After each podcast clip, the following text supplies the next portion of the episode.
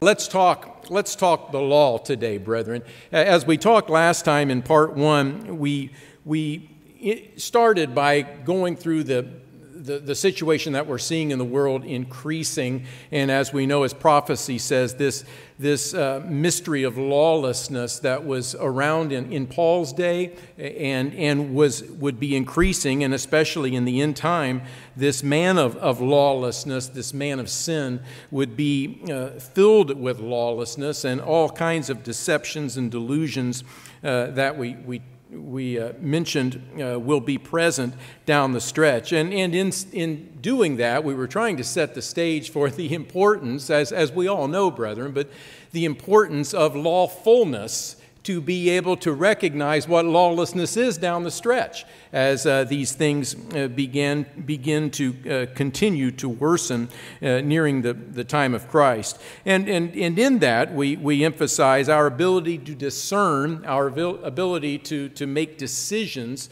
uh, in part will be based upon our understanding of the law, understanding of the, of the, of the law itself, the, the essence of the law, the, the details of the law, and the, uh, the, the spirit of the law, the intent of the law as we go forward. So uh, we asked uh, as well, uh, for those of you that were uh, able to do so, to read the assignments that we gave. So I don't know if, if, uh, if you were able to do so, but I, but I hope you found it an interesting study. I always find it fascinating to go back into God's law, and I strive to do that regularly, but not as often as I should, going into the law and seeing the details with which God goes through and outlines His law for Israel. And in doing so, reflecting upon, okay, here he is working with that nation there, but always keeping in our minds that, uh, as, as Paul said in Romans 7, the law is spiritual. The, all the details that are contained in the Pentateuch, the Torah, uh, and uh, as well as the specific statutes, judgments, and, and ordinances, those are spiritual. The law is, is spiritual.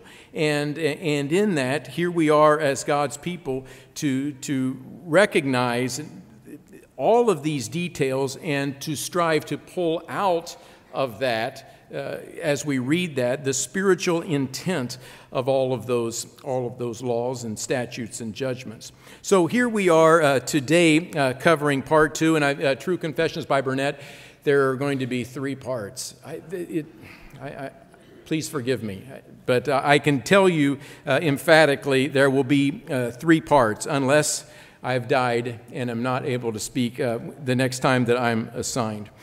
So let's go to Deuteronomy 5. Now, now last time we, we covered, we, we wanted to emphasize in, in looking at the law how you cannot pull out the law from God's love. You cannot extricate one from the, the other.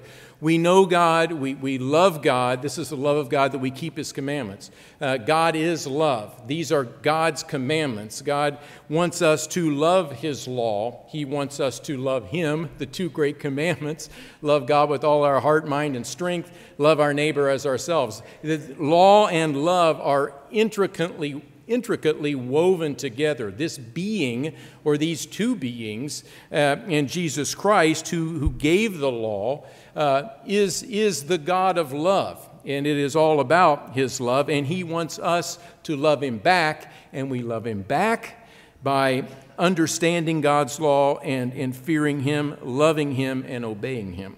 So, so in that, we, we brought out the point in Deuteronomy 5, even in the second commandment of the thou shalt nots and, uh, and no graven images, all of these, these uh, statements that he makes you shall not uh, kill, you shall not commit adultery, you shall not, shall not steal, not covet, not bear false witness. We saw in Deuteronomy 5, I'll just quote it again. Even nestled in the Ten Commandments itself, at, in looking at the second commandment, he makes the statement, but showing mercy to thousands, to those who love me and keep my commandments. Uh, even in, in the, the, the Ten Commandments, within that, that statement is there of loving God. So he then, let's jump now uh, ahead to Deuteronomy 5, verse 29, a, a memory scripture, as, as he's given them all, all of these things, all these truths. He, he makes this statement, uh, and, and it's, it's a painful statement to make as he talks to ancient Israel. Verse 29, the, and these are the folks that uh, uh haven't died off. These are the folks that are getting ready to go into the land of Canaan. Oh, that they had such a heart in them that they would fear me and always keep my commandments, that it might be well with them and with their children forever. So go and say to them, uh, Return to your tents, but as for you, stand here by me, he says to Moses, and I will speak to you all the commandments, the statutes, and the judgments which you shall teach them that they may observe them in the land which I am giving them to possess. Therefore, you shall be careful to do as the eternal your God has commanded you. You shall not turn aside to the right hand or to the left. When has that changed? Is that, is that the case now? Is it the case now for God's people, the Israel of God? Uh, made up of all kinds of different ethnicities that are uh, bound together by being sired by God through the Holy Spirit, that we are His through the sacrifice of Christ. Uh, has that changed? It has not changed. Verse 33 You shall walk in all the ways which the eternal your God has commanded you, that you may live, and that it may be well with you, and that you may prolong your days in the land which you shall possess. So then we, we come into Deuteronomy 6, where he gets into the, the, uh, the Shema, the Hear, O Israel, the Lord our God is one, and, and the loving the eternal with all our uh, heart, mind, and soul, and, and how to teach and to teach our children. But prior to that, notice what he says here in verse 1. Now, this is the commandment, and these are the statutes and judgments which the eternal your God has commanded to teach you, that you may observe them in the land which you are crossing over to possess. Verse 2 that you may fear the eternal your God, fear him to keep all his statutes and his commandments, which I command you, you and your son, your grandson, all the days of your life, and that your days may be prolonged. Therefore, O hear, O Israel, and be careful to observe it, that it may be well with you again, all of these things come back to God saying, I, I want to bless you. I, I, want to give you all uh, of the abundance uh, that uh, is, will be afforded to you. But be careful to observe it. Verse, uh, verse 3 continuing, and then you'll multiply greatly as the eternal God of your fathers has promised you in, in going into this land flowing with milk and honey. So hear, O Israel, the eternal, our God, the Lord is one. God alone, He is God, as the margin renders. So love the Lord your God with all your heart, with all your soul, and with all your strength. And these words which I command you today shall be in your heart. There is this. It, one of the things that fascinates me with, with God's law, with looking at the law, is is, as we've said earlier, seeing the, the spiritual nature of God's law throughout the law. So many out there in Christianity see it as this list of do's and don'ts and these things, and if this happens, you do this to this person and, and this, and they're not able to. Uh, because their minds have not been open to, to understand that, is see the spiritual intent of the law uh, th- that is complete, that completely uh, has its tentacles in every aspect of the law.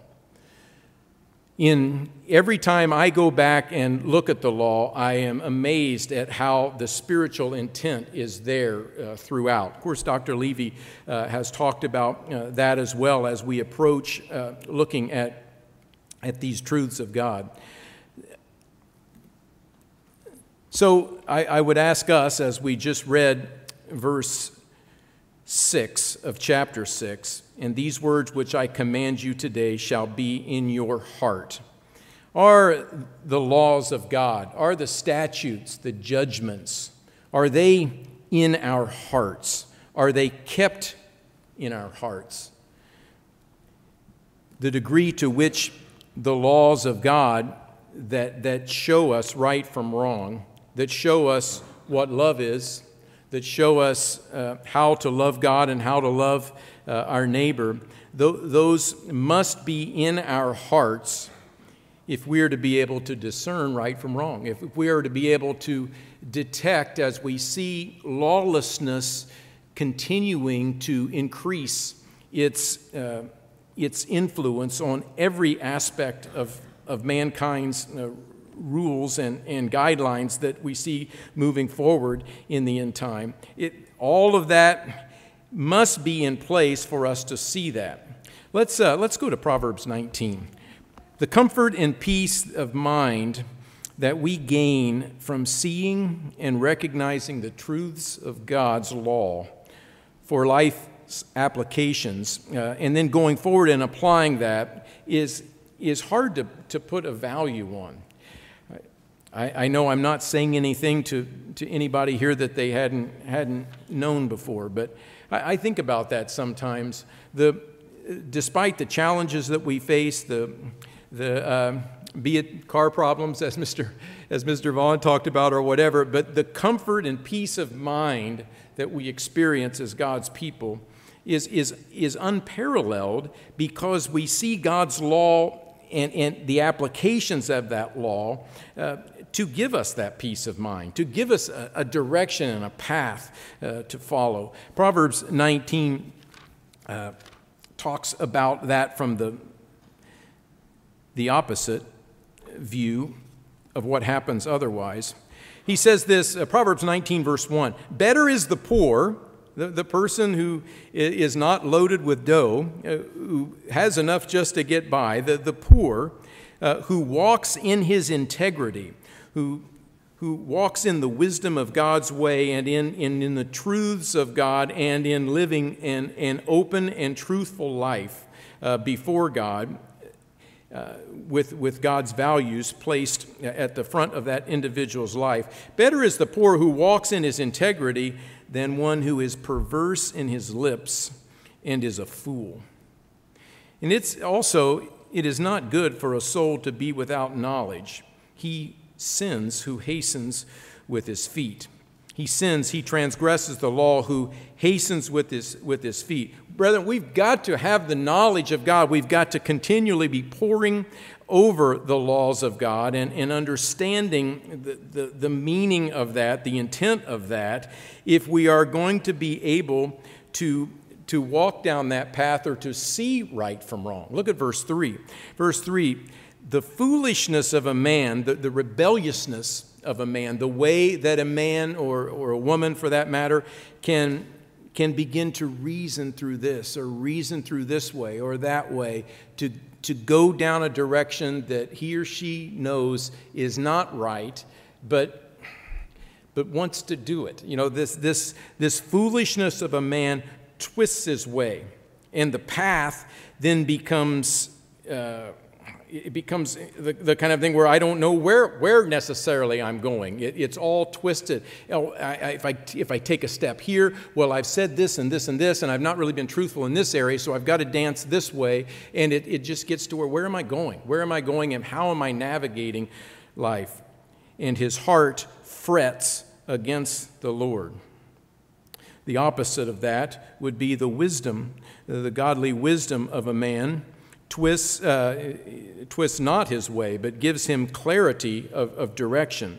And his heart is at peace. He is, uh, has that peace of mind uh, along with God. Let's go back to Deuteronomy 7 today. We're going to talk as we get into the, the, the subject of the law uh, a, a little bit more. We're going to talk about the spiritual nature or the spiritual intent, the, the spiritual principles that just jump out at, at, us as we, as we read God's law. I think Deuteronomy 7 uh, through, uh, through parts of Deuteronomy 8 uh, really articulate that. One of the things that has, has helped me as I read God's word is I, as I in these areas is first, first I look at, okay, this is physical Israel. He's talking with physical Israel. He's working with them. They are a nation. They're a physical nation. They've got to have laws. They've got to have rules. They've got to have punishment and judgment because they have control over that nation. There is a difference between that and the Israel of God. which is the church, the, the body of Christ. Uh, we as well have uh, rules and laws and, and, and, guidelines which we follow. The way in which those are administered is different from, from the other, and we'll get into that in a second. But I always strive to read this and, and, and jump into what, what's go, what was going on then and why would they need to set it up that way uh, with, with, the, with the nation uh, that, that was needing to be governed and, and, and guided and, and directed in a right path so that as a nation they could be a model nation to, to mankind. But take that and then move to okay, Burnett's in the Israel of God. I'm in, I'm in the body of Christ that on a spiritual level, uh, is, is trying to go this direction to be more and more like Christ, our high priest. So, always looking at all the spiritual implications. So, let, let's think of the spiritual implications for spiritual Israel as we read this passage. Deuteronomy 7, verse 11. Deuteronomy 7, verse 11. He says, Therefore, you shall keep the commandment Keep the statutes, keep the judgments which I command you today to observe them. Then it shall come to pass, because you listen to these judgments and keep and do them, that the eternal your God will keep with you the covenant and the mercy which he swore to your fathers. Same, uh, same with us today. He will love you and bless you and multiply you.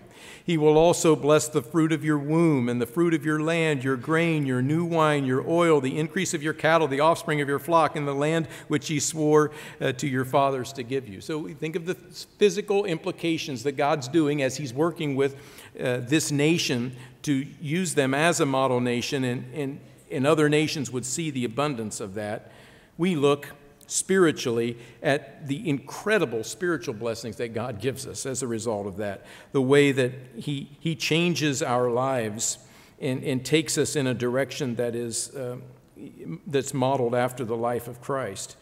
And, and all of the, you, know, look at verse 15, take away from you all the sickness. We, we see the, the analogy to Isaiah, the, the, entire book of Isaiah, as talks about the Savior, Jesus Christ, who heals us, who has healed us spiritually uh, of, our, of, our, of our sickness, of our incurable death, of, of being headed towards eternal death. Christ, through his sacrifice, has healed us. Christ healed the sick as a, as a way of helping us understand the, the spiritual healing that, uh, that He has done uh, for us and ultimately will do for all of mankind as, as they're called and they yield.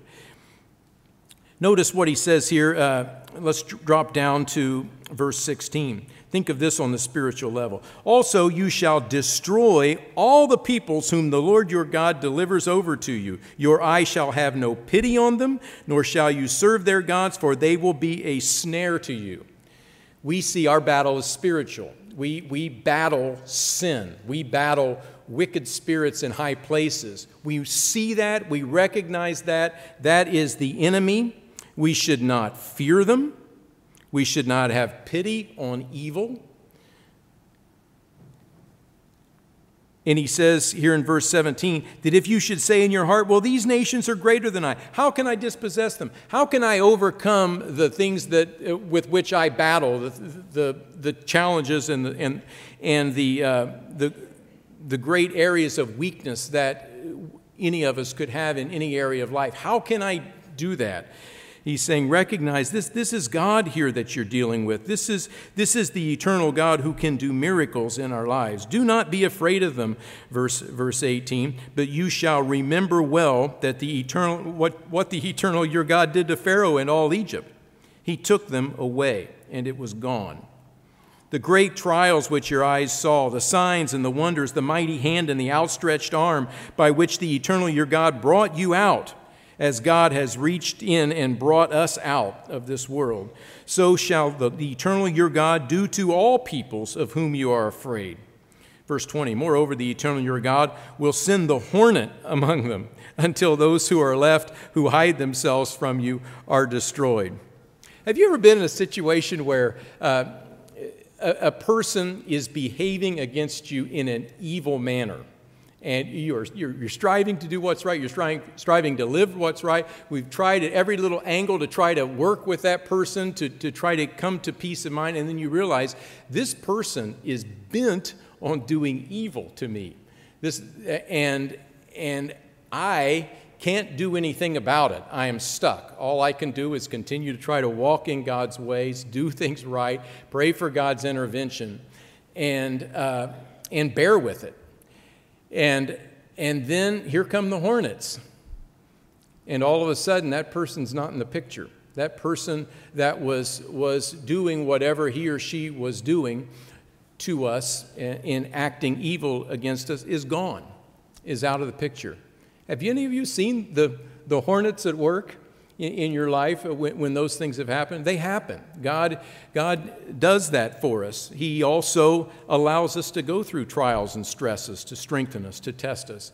But God, God can provide the hornets. I, have seen the hornets come, not literally, but, but they were some pretty nasty hornets because they got rid of, they got rid of the situation in God's time. You shall not be terrified of them Notice this, verse 21 For the eternal your God, the great and awesome God, is among you. And the eternal your God will drive out those nations before you, and he'll do it little by little. You'll be unable to destroy them at once, lest the beasts of the field become too numerous for you. You, you go into a, a land and you wipe out everything, well, then the, the beasts of the field come in. Well, I, I think you know, spiritually, it's, it's interesting that in our lives, God doesn't wipe out all of, of our challenges. God doesn't wipe out all the things with which we're struggling in our lives all at once. I got baptized and I got the Spirit of God and I got no problems. I got no issues. I got no tests. It's all great. It, it just isn't that way, is it? Uh, but, but as we yield to God and as we love Him and demonstrate that love, through a deep love of his, of his teachings and his laws and yielding ourselves completely to these laws, he drives them out. He drives them out uh, little by little. And as we take stock and reflect on that, we see where we were and we see where we are uh, to God's glory. Verse 24 He'll deliver their kings into your hand, you'll destroy their name from under heaven. No one shall be able to stand against you until you have destroyed them. You shall burn the carved images of their gods with fire. Don't covet the silver or gold that's on them, nor take it for yourselves, lest you be snared by it, for it's an abomination to the eternal your God. Nor shall you bring an abomination into your house, lest you be doomed to destruction like it. You shall utterly detest it and utterly abhor it, for it is an accursed thing. When God says something, in the Old Testament, this is an abomination. This is an evil abomination. This is an accursed thing. It, that abomination doesn't go away just because the new covenant came around. Those abominations that were there in the Old Testament that he talks about, this is an abomination. This is an abominable thing. It's abominable. Don't eat this. It doesn't all of a sudden become wonderful and we can eat it, as he talks about food laws uh, because this act of sexual immorality is abominable in the Old Testament. It doesn't mean that it is uh, now okay in the New Testament. Abominations uh, are always abominations. The penalty for, those abom- for, for committing those abominations and how they were administered in the Old Covenant versus the New Covenant uh, are different, but we'll, we'll, get, we'll get to that in a second. Look at verse 1 of chapter 8 so he says again, every commandment which I command you today, be careful to observe it, that you may live and multiply to go into the land. I love this verse in verse 2 here.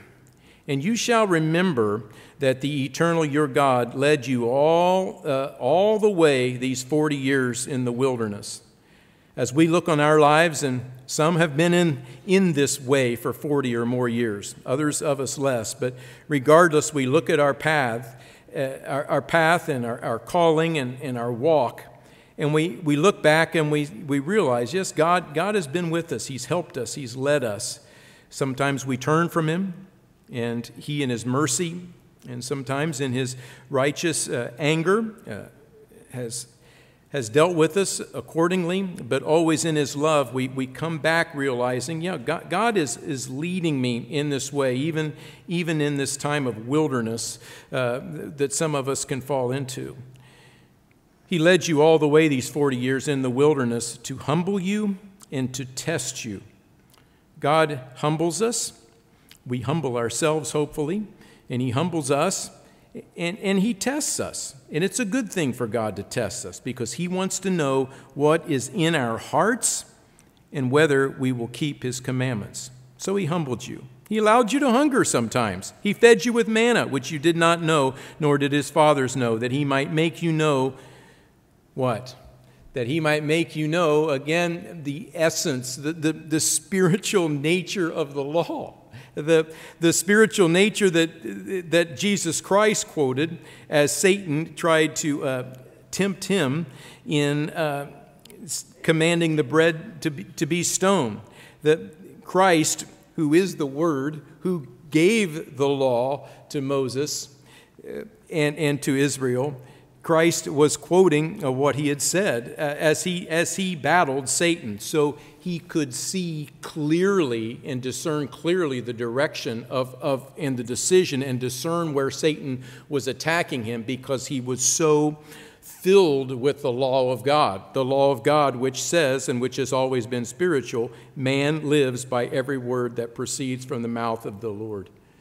The Old Testament, the law, is beautiful. It's, it's beautiful words of God that are filled with the spiritual essence of His law as well as the details of His law. Lawfulness. So, how are we doing?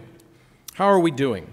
Uh, as we go forward, uh, I want to, in the next, uh, this message in the next, I want to uh, explore just two examples from the law. Now, by the way, for those of you that have been reading that and you've, you've read other things, little, little interesting statements within the law that you thought, man, I'd like to talk about that. Hunt me down. Hunt down Dr. Levy if it's a really tough question. Uh, but, but, but talk, talk to us about that. I, I, think it's fascinating seeing the, the spiritual implications of God's law as, as it's rendered and, and how that would have applied then to, to this nation uh, of Israel. But, but even more importantly for us today, as these were written as examples for us now, how that applies to us. We're going to tie, as we look at two examples, we're going to tie these passages within God's law to other passages of Scripture that, that build upon that. Uh, you know, the law, the prophets, and the writings that we see in the Old Testament, and then the statements, the teachings of Christ, the teachings of Christ through uh, the various uh, apostles and, and servants of God who, who wrote uh, God's word, God's breathed word to us, which is the fullness of Scripture now. Uh, all Scripture is given by inspiration of God and is profitable for doctrine, for reproof, for uh, uh correction, and, and for uh, correction, reproof, and instruction in righteousness, fully equipping us for every good work, fully equipping us to be able to discern right from wrong. So I guess our, our title for the, the rest of the series uh, could be best rendered Lawfulness in the Midst of Lawlessness. Lawfulness, an essential component to discernment and decision making in the end time. So let's go to Deuteronomy 13 as we look at one of these principles. And as you're turning there, uh, Dr. Levy has covered uh, some of these points, if not all of these points, uh, before. I don't know that I'll render them as, as effectively as he did, but I would like to just say at the forefront as we read the law, as we read the, the Pentateuch, as we see especially the statutes and the judgments, the commandments, ordinances, all of these that, that that come out uh, in God's Word, it's important for us to keep several things in mind. Let's, let's talk about those before we start reading in Deuteronomy 13. One is we need to always recognize, as we've just hinted on before, uh, that, that, that there is a difference in the administration or the implementation uh, for violating these laws, these statutes, and judgments. Uh, difference in what, what was done to the physical nation of Israel versus the Israel of God. The laws are the same, the, the principles are the same, they have the same value, but uh, so, you know, if, if a person commits adultery, what was to be done? Death. I've, I've not particularly uh, killed anybody lately. Uh, you know what I'm saying? It, it, was a different, it was a different situation. They, for this, God said, in, in this nation, in having just penalties and, and recognizing that this will, will, will cause issues for the in, entire, uh, in, entire country, if, if we, we allow this, we do this, it was death. Now, now we understand uh, adultery unrepented of is eternal death. We, we, we get that. But in terms of, of that situation, there, the, the, there, the penalties were different. The penalty for that was death. Uh, in, in, in, with the Israel of God, the penalty is there are, there are still consequences. There are consequences that, that the, the, the church enacts for individuals that would sin in that way, it, just as there are for a variety of different things. There are consequences, but they are different. And, and we're also keeping in mind repentance, forgiveness, restoration to the fellowship, all, all of those, those kinds of things. But the administration or the implementation for violating these laws, statutes, or judgments uh, may differ. Secondly, we see certain symbols uh, changing with the new covenant. The principles are still the same. The principles are still exactly the same, but, but the, the symbols change as, as clearly stipulated in the new covenant. We, we know those, but let's just review a few of them. One is sacrifices. We know that the sacrifices were only symbolic, they, can't, they cannot do what Jesus Christ did. They can't remove uh, sin, they can't uh, cleanse the sin or totally expiate the sin. Only the blood of Christ, uh, this God being who came and gave his perfect life for that, he had the power to do that for us. Uh, it was a type. Uh, so we, we no longer do sacrifices uh, because of, of what it states in scriptures, especially Hebrews. Circumcision circumcision, as is brought out by Paul and, and others, circumcision is of the heart. If, you, if a person is physically circumcised, uh, that does not mean they are part of the Israel of God. The Israel of God is, is made up of individuals who are circumcised of the heart. The foreskin of their heart has been removed so that they can walk in and understand the spiritual intent of the law. That is, that is a, a critical symbolic change, an understanding that the, the, the, circumcision was only a type to help us understand this, the greater concept. Another uh, big area is, is in the, the, uh, the understanding of going from the Levitical priesthood to the priesthood of Melchizedek as, as is talked about in Hebrews. The, the, Levitical priesthood had the responsibility, of, which we'll look at here in just a second, of, of teaching God's law. You had the, the, er, the uh, of course, you had the, the, priesthood within the Levitical uh, the tribe of Levi that, that had certain roles, the Levites, which had certain roles, but they were responsible for the teaching of God's way of life. Uh, they had a high priest who did his role inside the Holy of Holies. Jesus Christ, after the priesthood of Melchizedek, with, with no beginning of, of days, serves as high priest. He predated, he predated uh, Levi. He was, he was there. He has no beginning of days, no uh, father, mother, as, as, as Hebrews tells us. He was there uh, as, as Abraham gave tithes to him there in Salem. Jesus Christ's priesthood of Melchizedek is in, is in force today. It is there, they are the, he, as the high priest, has his body, the church with whom he works, and there are responsibilities within the church. Uh, and, and ministers have a responsibility, the brethren have a responsibility, all the different leadership responsibilities, but it's under the priesthood of Melchizedek, the true high priest that intervenes for us. And, and another aspect, I guess, uh, a last uh, aspect is the recognition, and not that this was not in effect before in the, in the Old Testament, but it's the recognition for us as God's people that we must worship in spirit and in truth. We cannot just have these words uh, and, and these, these specific laws if we do not understand the spiritual intent of the laws, uh, of, of how it is to be written on our hearts because it is spiritual, and to see that it demonstrates, as we've talked before, uh, love towards God and, and God's love toward, toward us and, and, and our love towards one another. We must keep the law and also keep the spiritual intent of the law. Or, or we could say we must, in keep, we must keep thus the law which is spiritual. We must always keep the law with its spiritual intent, as well as, as, as keeping the law uh, in detail. So let's go to Deuteronomy 13. So, what we're going to look at today as we uh, go forward here is uh, one, one example. I think that's probably what uh, we'll get through today. At least that's how far we got in Sherman. So, I, I had trouble setting up this, this first statement of, of what we want to address.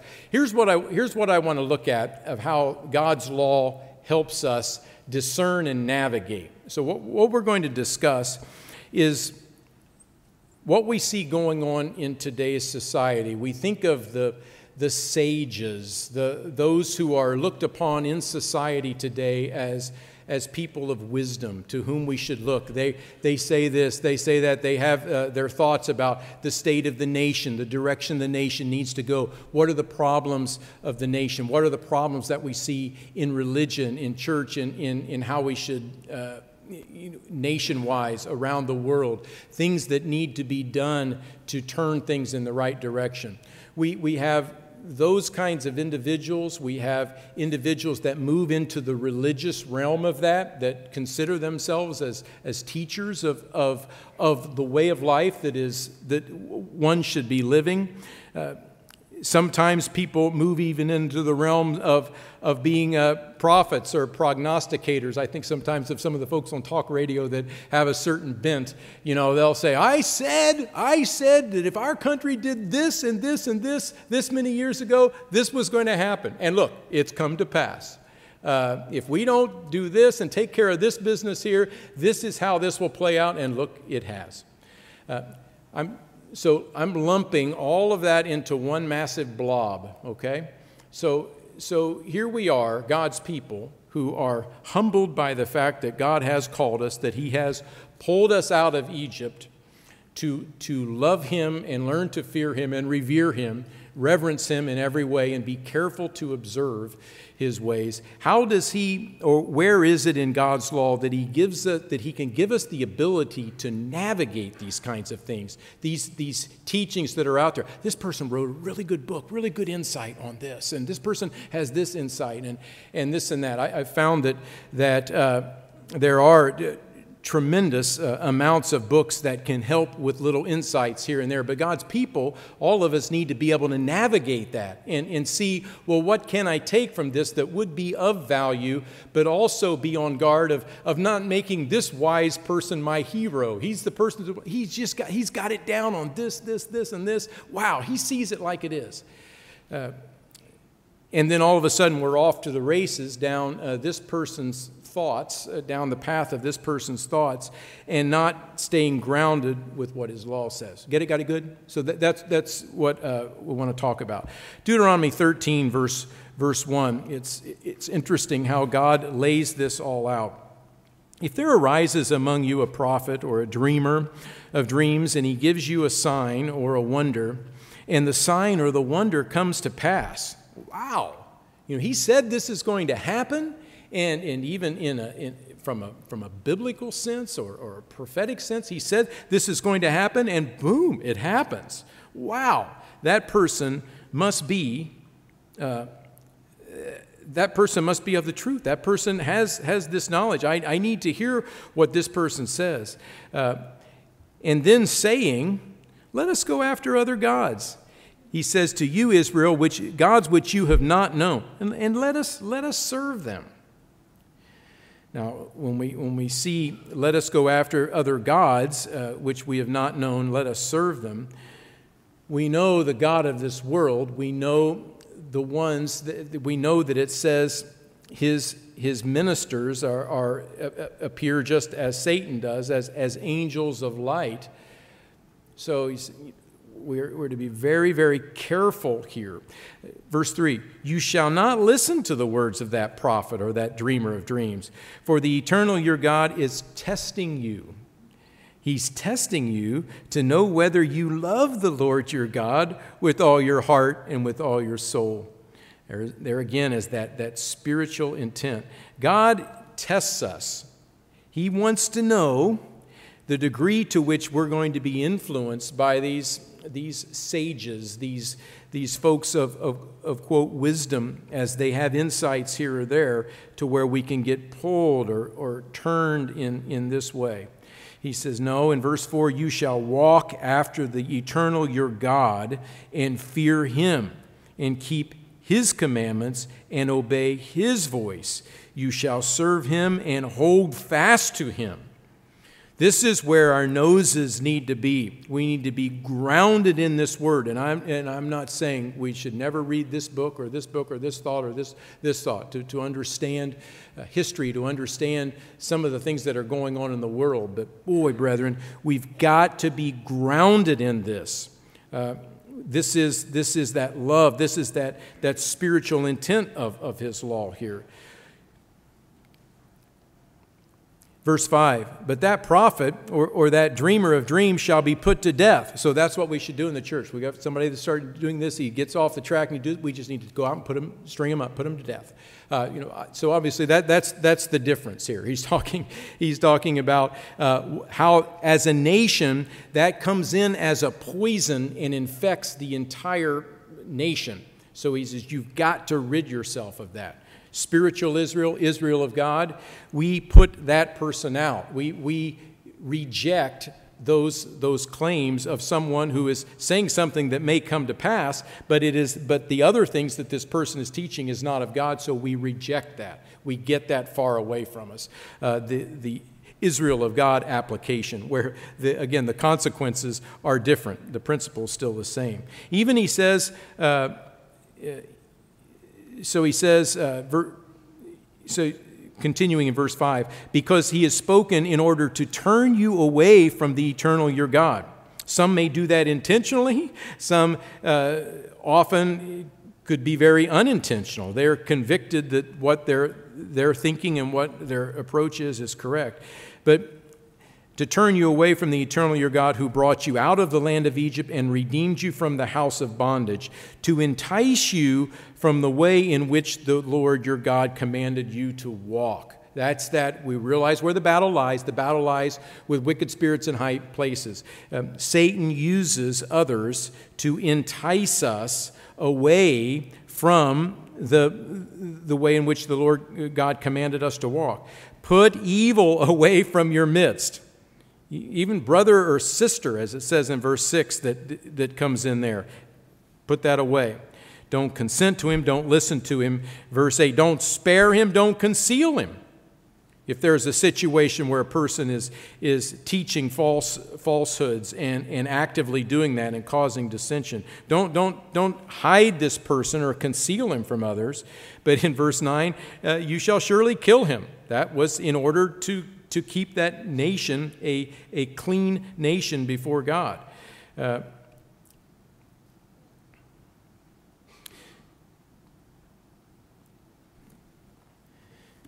Verse 15 talks about even if it, if it happens with a city, go in and, and, diligently search out a matter. And if the whole city is in that situation, deal with that. Uh, verse 18, I'll, I'll end it by saying this with, that, with this thought here because you have listened to the voice of the Lord your God to keep all his commandments, which I command you today, to do what is right in the eyes of the eternal your God. So he gave directions on how to approach those kinds of matters with folks that were not teaching the right way. Look at uh, Deuteronomy 18, again in the law. Uh, Deuteronomy 18, verse, verse 9, we see. Uh, more and more of this uh, in uh, coming more out in the forefront even of our nation today these kinds of things that are that are just outright abominations in terms of uh, prophecies, instructions, insights, and how they get insights and, and how, what things are going to pass, come to pass. Verse 9 When you come into the land which the Lord your God is giving you, you sh- given you, you shall not learn to follow the abominations of those nations. There shall not be found among you anyone who makes his son or daughter pass through the fire, uh, as is, was part of that worship system of, uh, I think, Tophet and uh, uh some of the uh, other other religions there of the day, or one who practices witchcraft, a soothsayer, one who interprets omens, a sorcerer, conjures spells, a medium, a spiritist, or one who calls up the dead. All who do these things are, are an abomination to the eternal. And because of these abominations, the eternal your God drives them out before you. You shall be blameless before the Lord your God, for the nations which you will dispossess listen to soothsayers and diviners. But as for you, the Lord your God has not appointed such for you. Deuteronomy 33, let's look there. Deuteronomy 33, verse 8. Deuteronomy 33, verse 8. Here, uh, Moses is, is near the end of his days, and he's uh, issuing a blessing uh, to the, the various tribes, and he speaks to Levi. He worked through Levi. Levi was, was to do, the tribe of Levi were, were to be the, was to be the, the group of individuals who taught God's way and were valiant for the laws of God uh, and, and set the example in that, in, in the teaching of it and in the administ- administration of it. Notice what he says here. Uh, he talks about the Urim and the Thummim uh, being with your Holy One. Drop down to uh, the, the middle of verse 9 of, of the role of Levi. For they have observed your word, they have kept your covenant. They shall teach Jacob your judgments and Israel your law. Inter- interchangeable words there. Jacob, Israel, both are the same. Uh, they shall teach Jacob your judgments and Israel your law. They shall put incense before you and a, and a whole burnt sacrifice uh, on your altar. Bless his substance, Lord, and accept the work of his hands. Strike the loins of those who are against him and of those who hate him, that they rise not again. We see evidence of uh, those from the tribe of Levi being valiant for God's way of life, and, and in that causing uh, God to turn from his wrath uh, at times. One such example is found in Numbers 25. Let's go there. Numbers 25.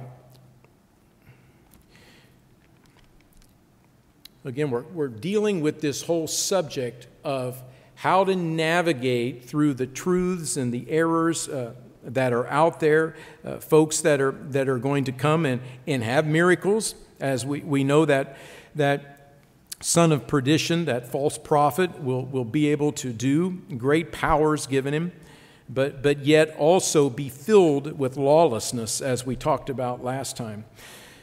Numbers 25, this is the story when, when you've got. Uh, when you've got Balaam that's enticed Israel to sin, they're, they're involved in this, you know, immoral religious practices. They're involved in uh, adultery, adulterous, idolatrous practice. And uh, one of the priesthood, one of the sons of the priesthood, uh, Phinehas, sees this situation and sees what's going on and the abomination of that. So we think about this from the standpoint of the love of God, the love of his ways, and, and seeing the evil that it is and dealing with a physical nation.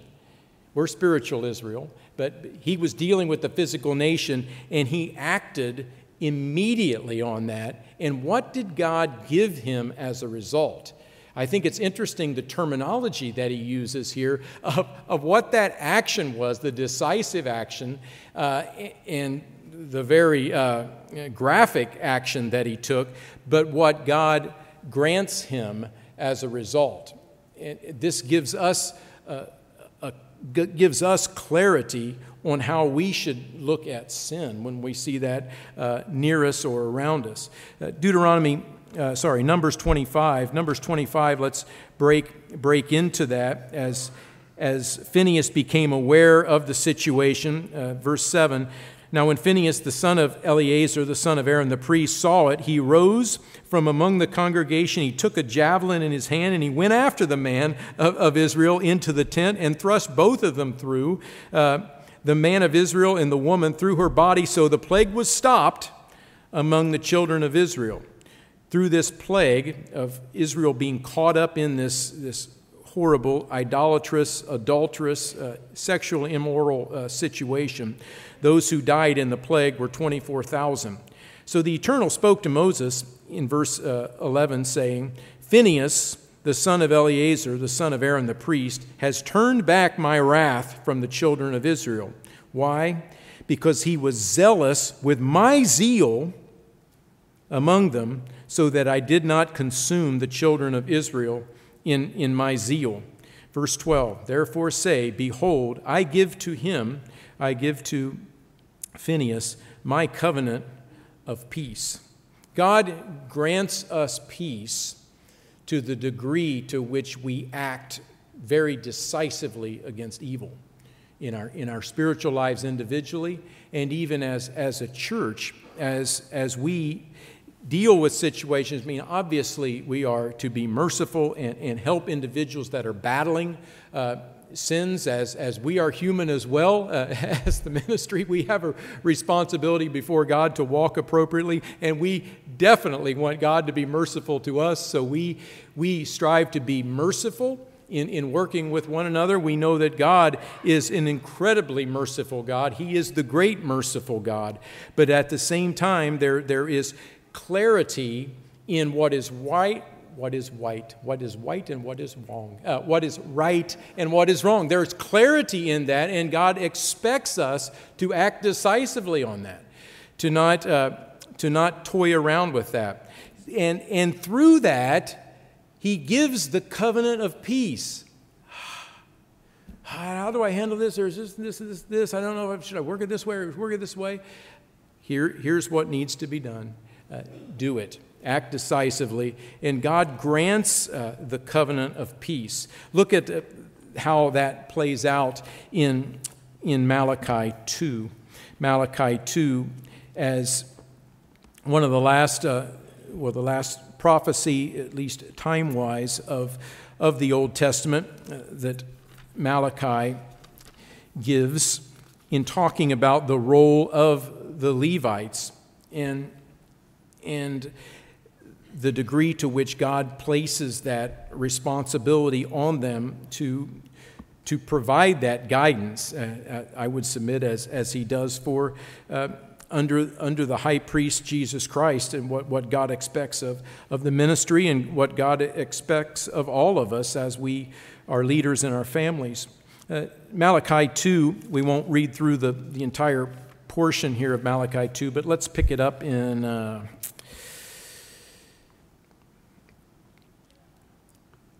Verse 4 Then you shall know that I have sent this commandment to you, that my covenant with Levi may continue, says the Eternal of hosts. Uh, Malachi 2, verse 5. My covenant was with him, one of life and peace.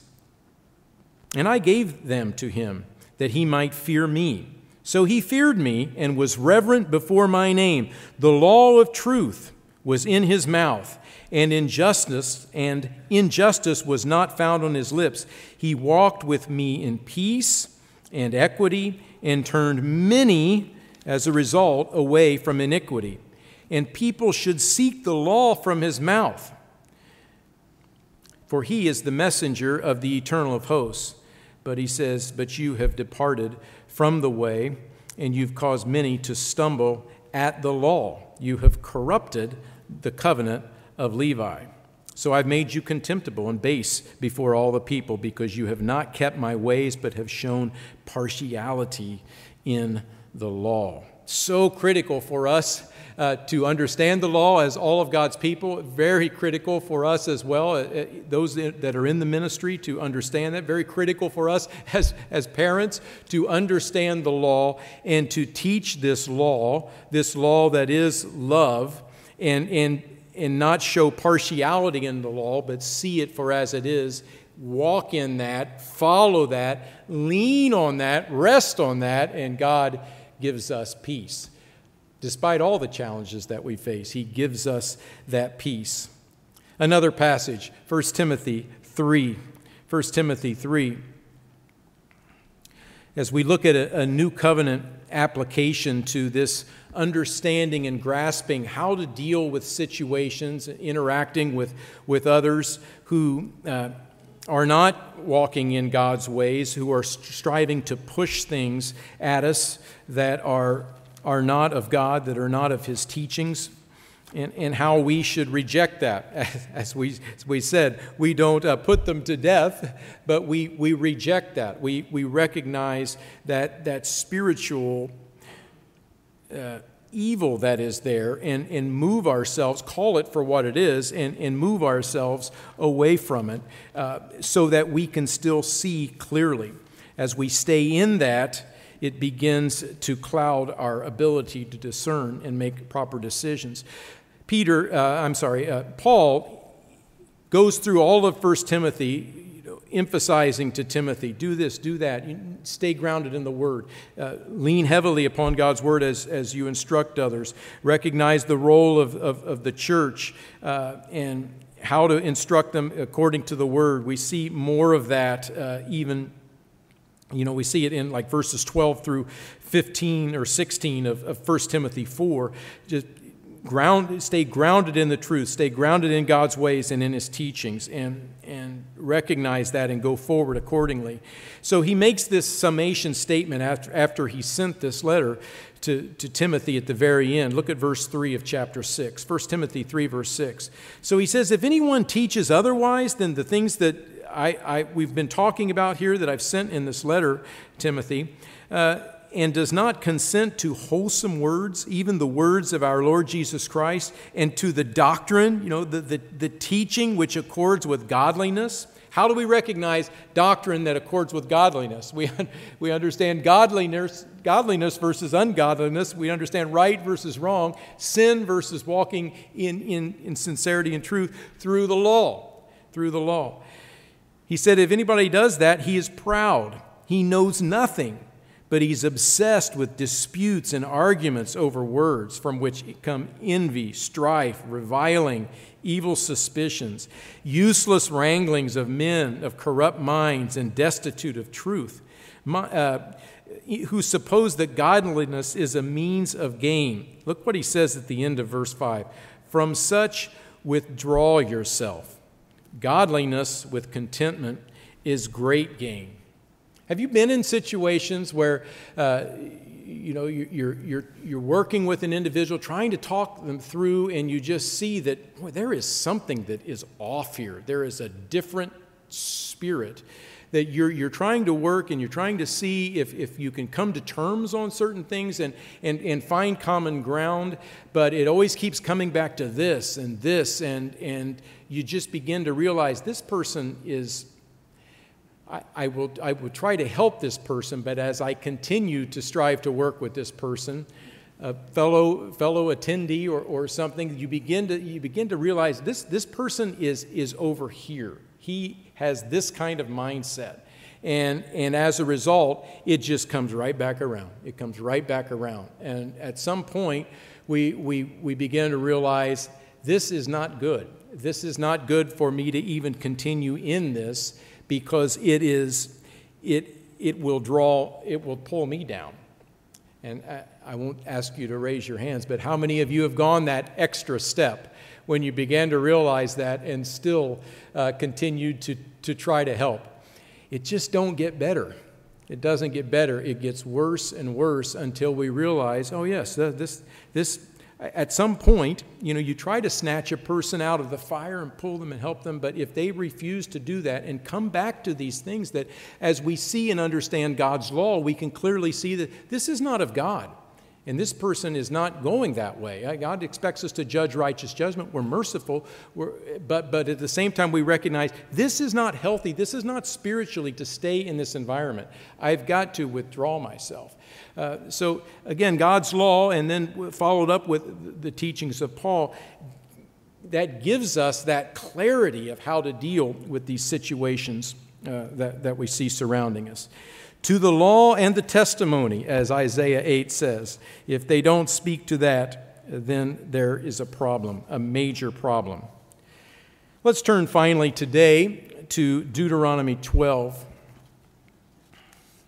I think it's critical for us to, to stay, and it's not I think, it, it is critical for us to stay grounded in God's law because it helps us gain clarity on how to view things we're hearing from others, to not be duped. There's a lot of duping that is taking place right now. There's a lot of duping that's prophesied to occur.